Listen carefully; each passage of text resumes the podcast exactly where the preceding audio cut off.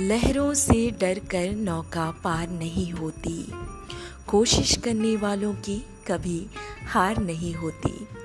ये थे सोहनलाल द्विवेदी जी और मैं हूँ रितिका कंचन और आपके लिए लेकर आई हूँ एक बहुत ही एजुकेटिव पॉडकास्ट जिसका नाम है हिस्ट्री फॉर कॉम्पिटिटिव एग्जामिनेशन तो अगर आप भी किसी कॉम्पिटिटिव एग्जामिनेशन की तैयारी कर रहे हैं तो ये पॉडकास्ट आपके लिए है।